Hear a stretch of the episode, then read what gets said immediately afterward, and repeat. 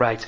Um, what I want to do, um, I, you, you, all know me. Uh, my desire is to preach the gospel to non-Christians. So I don't actually do very much preaching or teaching to Christians. And one of the consequences of that is that basically I preach on what's really a burden of mine. And I think when I'm speaking to Christians at the moment, I have two great burdens, and you're going to get one. As it happens, I brought with me two sets of notes, and if I was doing the other talk, it's the other great burden. but I thought, no, I was thinking, praying this morning, I thought, no, this is the one I'm going to stick with. And um, the, the two burdens are really the, the desire for Christians, the burden I have for us not to be silenced by what's going on in society. We must, as it were, hold our nerve uh, we must keep ploughing up the field by prayer and proclaiming Christ by witnessing and not be intimidated into silence by the secularism and humanism which is so aggressive. And I think leaving Christians rather fearful of witnessing because they, they're concerned about the, the consequences of it. But the other burden, which is the one we're going to look at, um, is the heartbreak that we must have all experienced at times when people we've served with, we've prayed with, we've witnessed with, we've loved, maybe even we've esteemed, who then seem to go off the rails. And um, I remember on one occasion I heard the story of somebody who'd worked with me, and it just broke my heart. I, I, I really couldn't believe what happened. I went to bed, I couldn't sleep, so eventually I came down and in tears, I wrote him a letter, a long, long letter. And uh, I then actually I copied it and sent it to my four children as well. I said, I want you to hear what I feel. And it just so upset me. But there have been other things, and some more recently. So I want to talk, if I may, this, uh, this morning on the dangers of drifting. And if you've got a Bible, you might turn, please, to Hebrews chapter 10.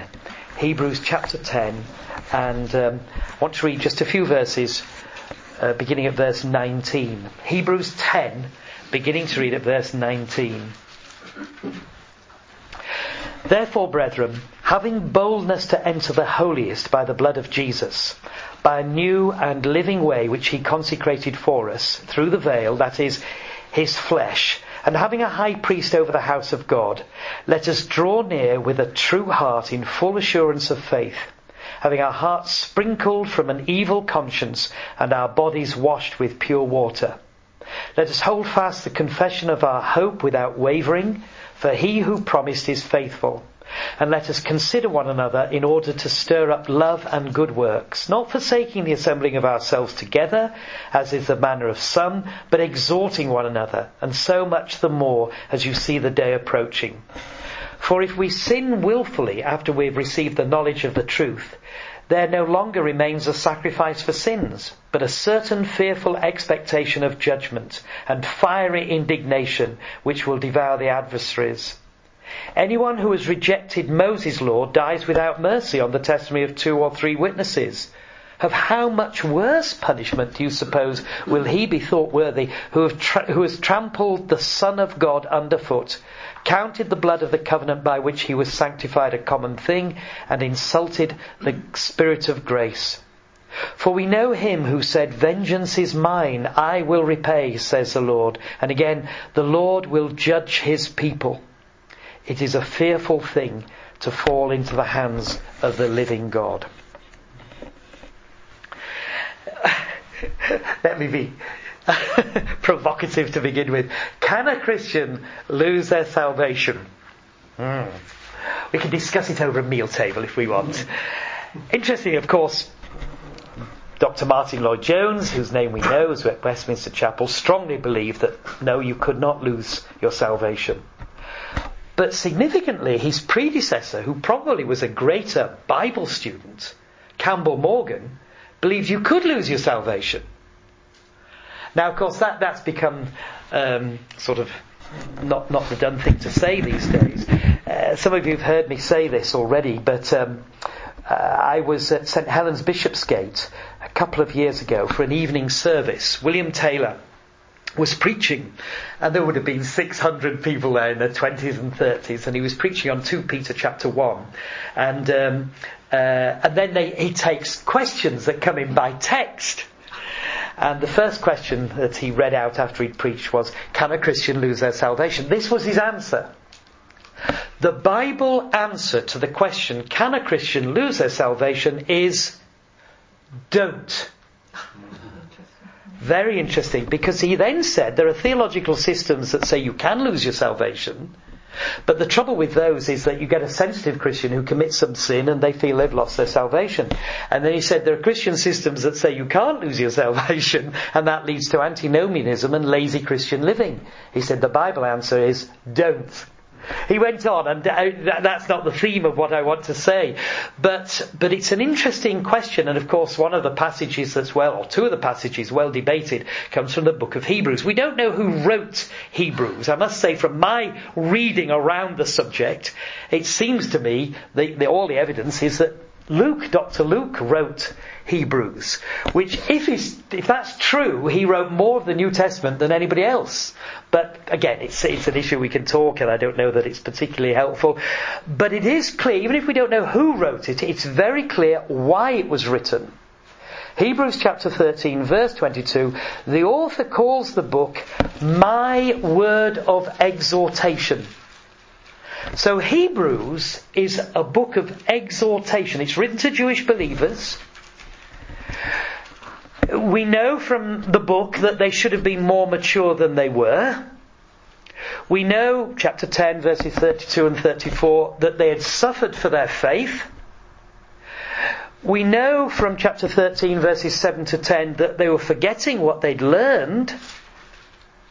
We know from chapter 13, verse 7, that they were losing confidence in their present leaders. We know that some had quit attending church, having fellowship with other believers. We know that they'd forgotten that they were heavenly citizens and that they were only strangers on the earth. And here is the author of the book of Hebrews writing and encouraging Christians to grow up, to mature in Christ. Uh, Warren Wiersbe says that Hebrews warns us that if we name the name of Christ, we cannot live any way we please and get away with it. Now, last year I went through the book of Hebrews, just in my daily readings, and um, I just wrote by various um, verses D of D, danger of drifting. And at least ten times in the book of Hebrews, there's exhortation regarding the danger of drifting.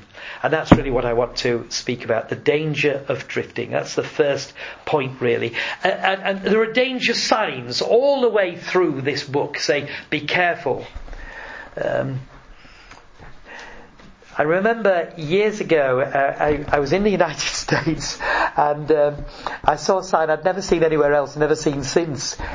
Danger, snakes in this area. and when I asked about it, apparently rattlesnakes were there. Well, the book of Hebrews is saying, hey look, there are big, big dangers. Chapter 2 verse 1.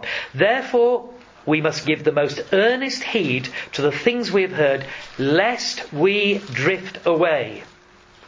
And then, as we've just read, Hebrews 10, verses 35 and 36, therefore, do not cast away your confidence, which has great reward, for you have need of endurance.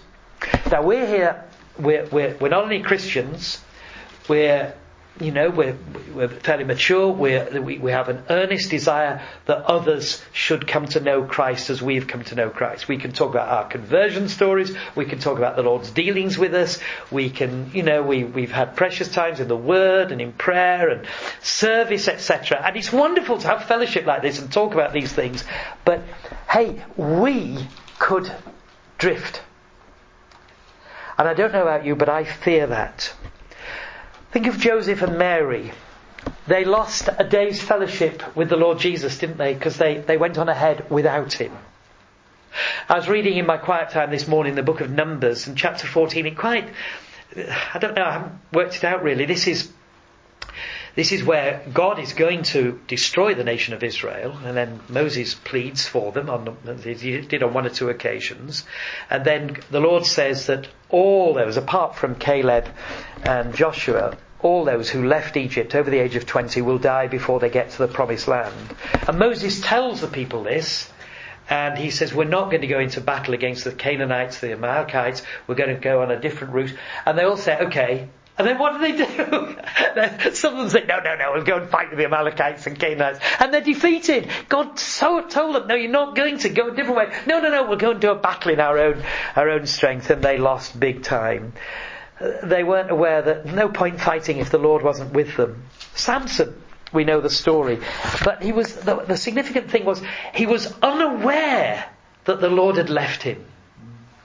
He just didn't realize it. And you and I, we have our routine, don't we, as, as Christians? And, and we're all involved in evangelistic work, but the, the Lord isn't going to leave us. But I wonder if the intimacy of the Lord's presence sometimes is lost. And it can be lost so easily, can't it? I remember hearing David Shepherd, the Welsh evangelist, once saying that on one occasion he was praying, he was having a time with the Lord, and he said there was such an overwhelming sense of the Lord's presence. He said, I'd already shaved, but I had to go and shave again. I just felt grubby. And then I was listening to a David Earnshaw sermon yesterday or the day before, maybe it was the day before, and he was telling about one particular man that when David was young, he used to meet with this old guy who was around during the Welsh revival. And, and they, they talk, and David, you know, early 20s, listening to this man who'd seen such blessing. And the man told him how he'd been preaching in one particular place and there was tremendous blessing. And in those days, the Western Mail, which of course is the Welsh newspaper then and now, used to report on what was happening in all these revival meetings. So this guy had been preaching on the Sunday. The next day he went to get his train to go back home Monday, and he thought, "Oh no, no, no! I'll just go and I'll just go and get the Western Mail, see how it reported on what my meeting was like yesterday." And apparently he told David, he said, "I went and I read it, and I never had the same sense of God's blessing with me again." Interesting that the sensitivity of knowing the Lord's presence. And once we start to say, I want some of the glory, rather than it's all the Lord's, the danger of drifting, of just continuing without, without the Lord's Im- intimate, immediate presence. Secondly, there is not only the danger of drifting in Hebrews, there's the danger of departing. Or the phrase is, of course, falling away. You get this in chapter 6, verse 6. If they fall away, etc. In chapter 3, verse 12, Beware, brethren, lest there be in any of you an evil heart of unbelief in departing from the living God. So it's beware, brethren, lest you depart. And then chapter 10 verse 38. Now the just shall live by faith, but if anyone draws back, my soul has no pleasure in him. I think we've probably all heard the story of um, Robert Robinson, the Cambridge minister, um, who the story is anyway that um, uh, in 1757 he wrote the hymn "Come Thou Fount of Every Blessing." And prone to wander, Lord, I feel it, prone to leave the God I love, etc. The story is that he was travelling in a carriage um, I suppose it was a horse-drawn carriage, and there was a lady opposite him in the carriage, and she was reading. And eventually she looked up and said to this man, she didn't know who he was, uh, said to Robert Robinson, Oh, could I just read something to you? This is just wonderful. And she read the very hymn that Robert Robinson had written, Robertson rather, had written. And do you know, I don't know whether metaphorically or literally, with tears in his eyes, he said, I'd give a thousand words, worlds to experience what I wrote those years ago, but I'm a long way from that now. And we know that has happened to other Cambridge ministers subsequent to Robert Robertson. So the danger of departing, and if we're going to be very honest, what, what is it? It's it's always gradual. J.C. Ryle said, open sin has killed its thousands, secret sin its tens of thousands. So it's gradual. It doesn't normally happen suddenly. How does it happen? It can be through, well, I'm going to give a strong word now, but maybe it's, it's tinkering with it to begin with. Heresy.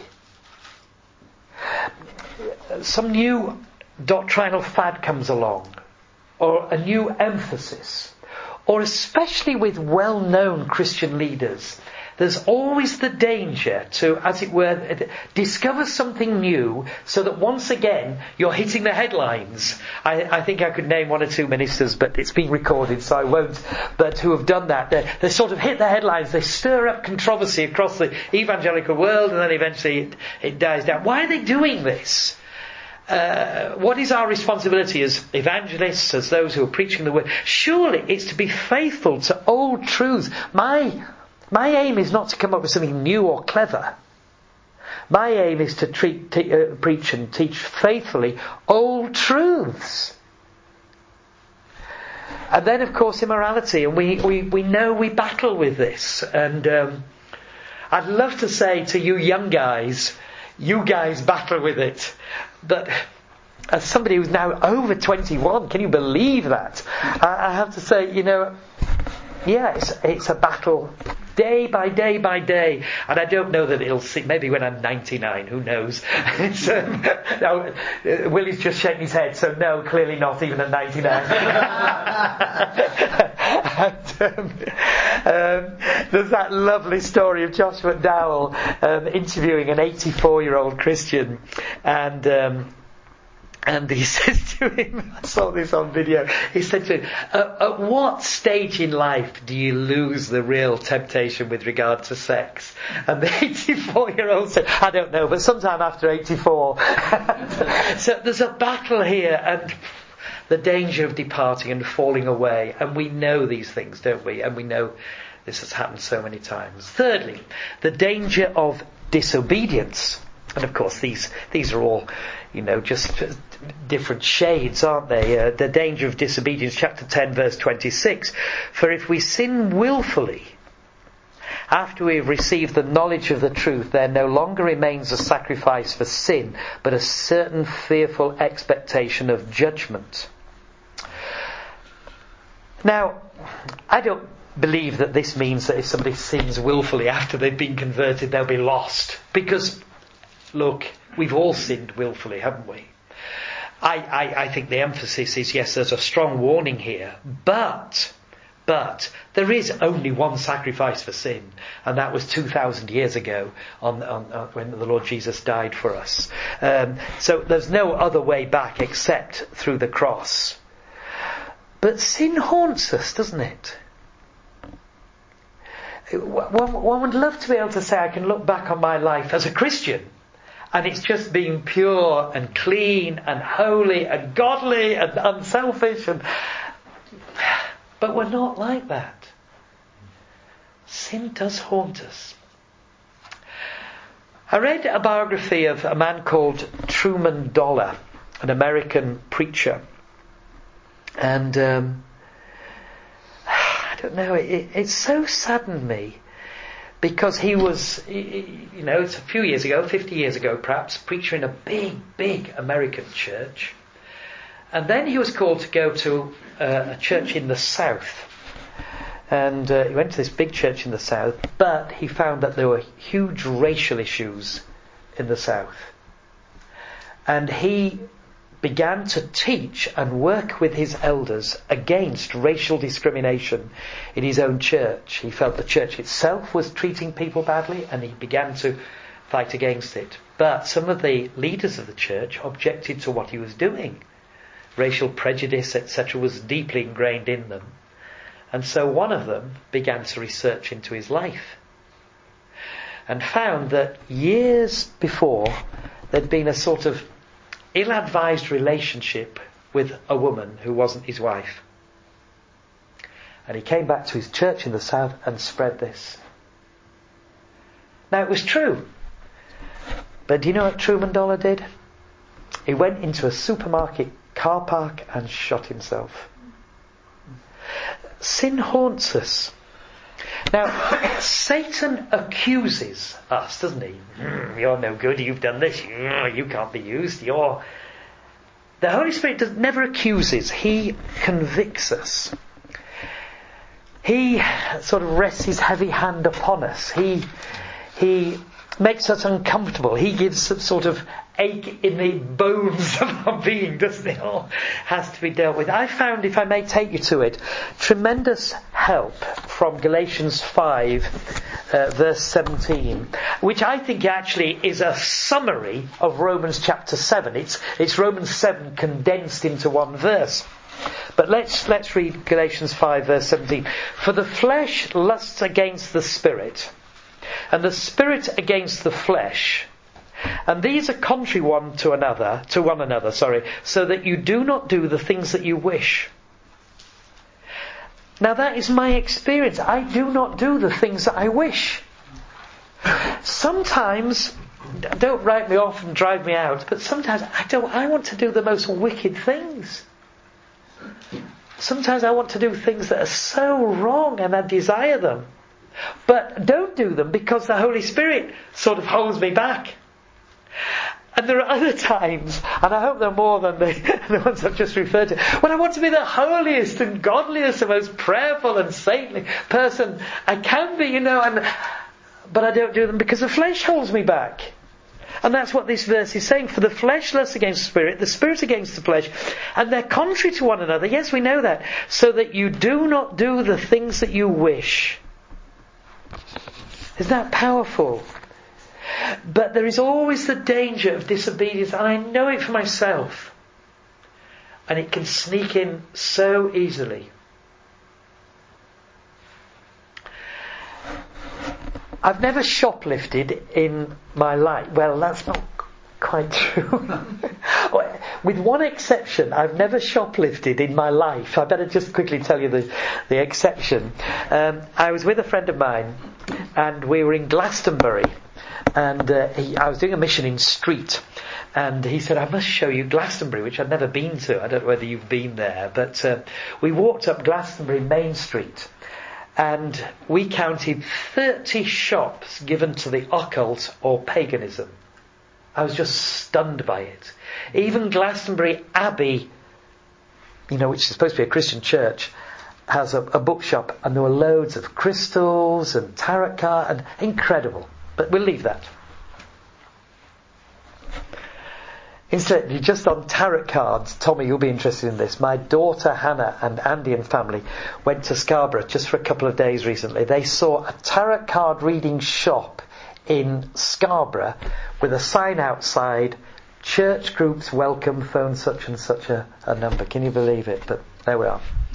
Anyway, we were walking, and I saw just behind the, uh, a shop there was a table with loads of second-hand books, and um, most of them were occult, but in the middle was a Christian focus commentary on John's Gospel by John Calvin. And I looked at it, it was three pounds. And I thought, oh wow, this is amazing. I'm going to rescue John Calvin from the occult, you see. And anyway, I picked it up and there was a lady at the end of the table. I said, oh, are you taking the money? She said, no, no, no, you pay in that shop. So I, I took it round. I was going to go in and pay. But it was an occult shop. So I thought, well, there's no way I'm giving three pounds to uh, to an occult shop. So I went up the road, and there was a charity shop, and I went and put three pounds in their box. So did I shop? Well, anyway, we leave that. but so I've never shoplifted apart from that one occasion in my life. But do you know, at times I get tempted just to nick stuff I think, oh, this shop doesn't need my money. And, uh, and even the silliest of things. What is 5p? It's, it's almost nothing, is it? But I think, why should I have to pay for this plastic bag? I'll just, maybe you don't have these battles, but it's a silly little thing in some ways. Now, I've not done it, but the danger of disobedience. And we have to ask ourselves, how, how obedient are we?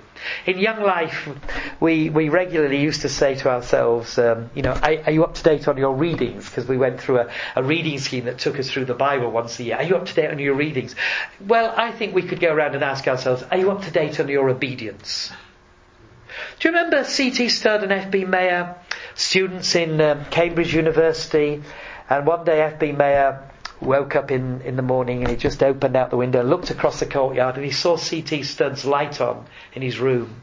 Later on he said to CT, he said, oh you were up early this morning, uh, any particular reason? And CT said, I read last night, he said, Jesus saying, if you love me, keep my commandments, and I do love him. So I was just going through his commandments to make sure I was keeping them we can get to the stage in Christian work that it just is almost like water off a duck's back. We don't get challenged anymore. The danger of disobedience. I must move on, sorry. Fourthly, the danger of disbelieving. Chapter 12 verse 25. See that you do not refuse him who speaks, for if they did not escape who refused him who spoke on earth, much more shall we not escape if we turn away from him who speaks from heaven chapter 3 verse 7. Today, if you will hear his voice, do not harden your hearts. Chapter 10 verses 30 and 31 we read, The Lord will judge his people. It is a fearful thing to fall into the hands of a living God. This is written to believers. Now we know that's true of the unsaved, but it's written for believers. And belief is a choice.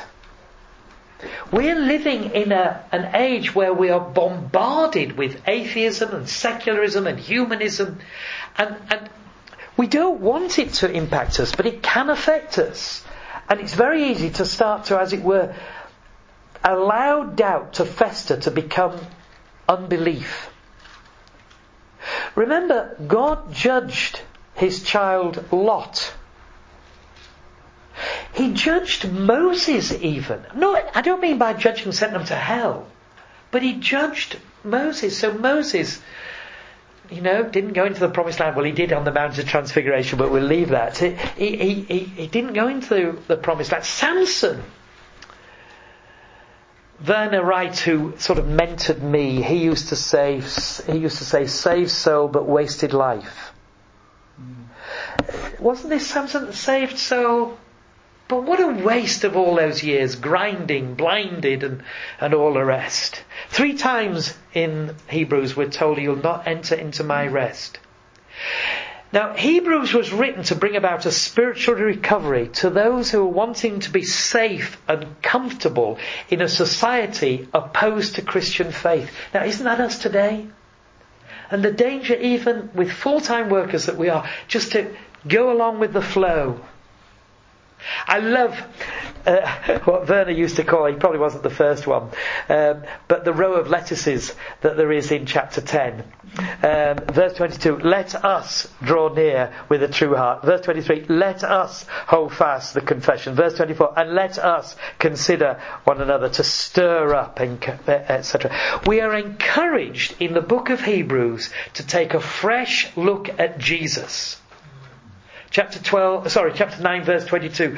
It talks about the blood shed and it was shed once and for all. Let us gaze on the Lord Jesus. We, we have our quiet times and yes, at the moment I'm in the book of Numbers, but we need to gaze at the Lord Jesus and see Him portrayed. We're encouraged to depend upon the promises of God and bring them to God. Lord, you've said this. Now please, will you act to fulfill your promises? We're, we're encouraged to remember the sufficiency of God's provision. He provided for the Israelites with um, the manna, of course, quails, etc. He, he, the shoes didn't wear out, the clothes didn't wear. out. He provided. He can do it today. He hasn't changed. We're encouraged to live by faith. We're encouraged to grow and mature into uh, sort of courageous Christians with a ministry.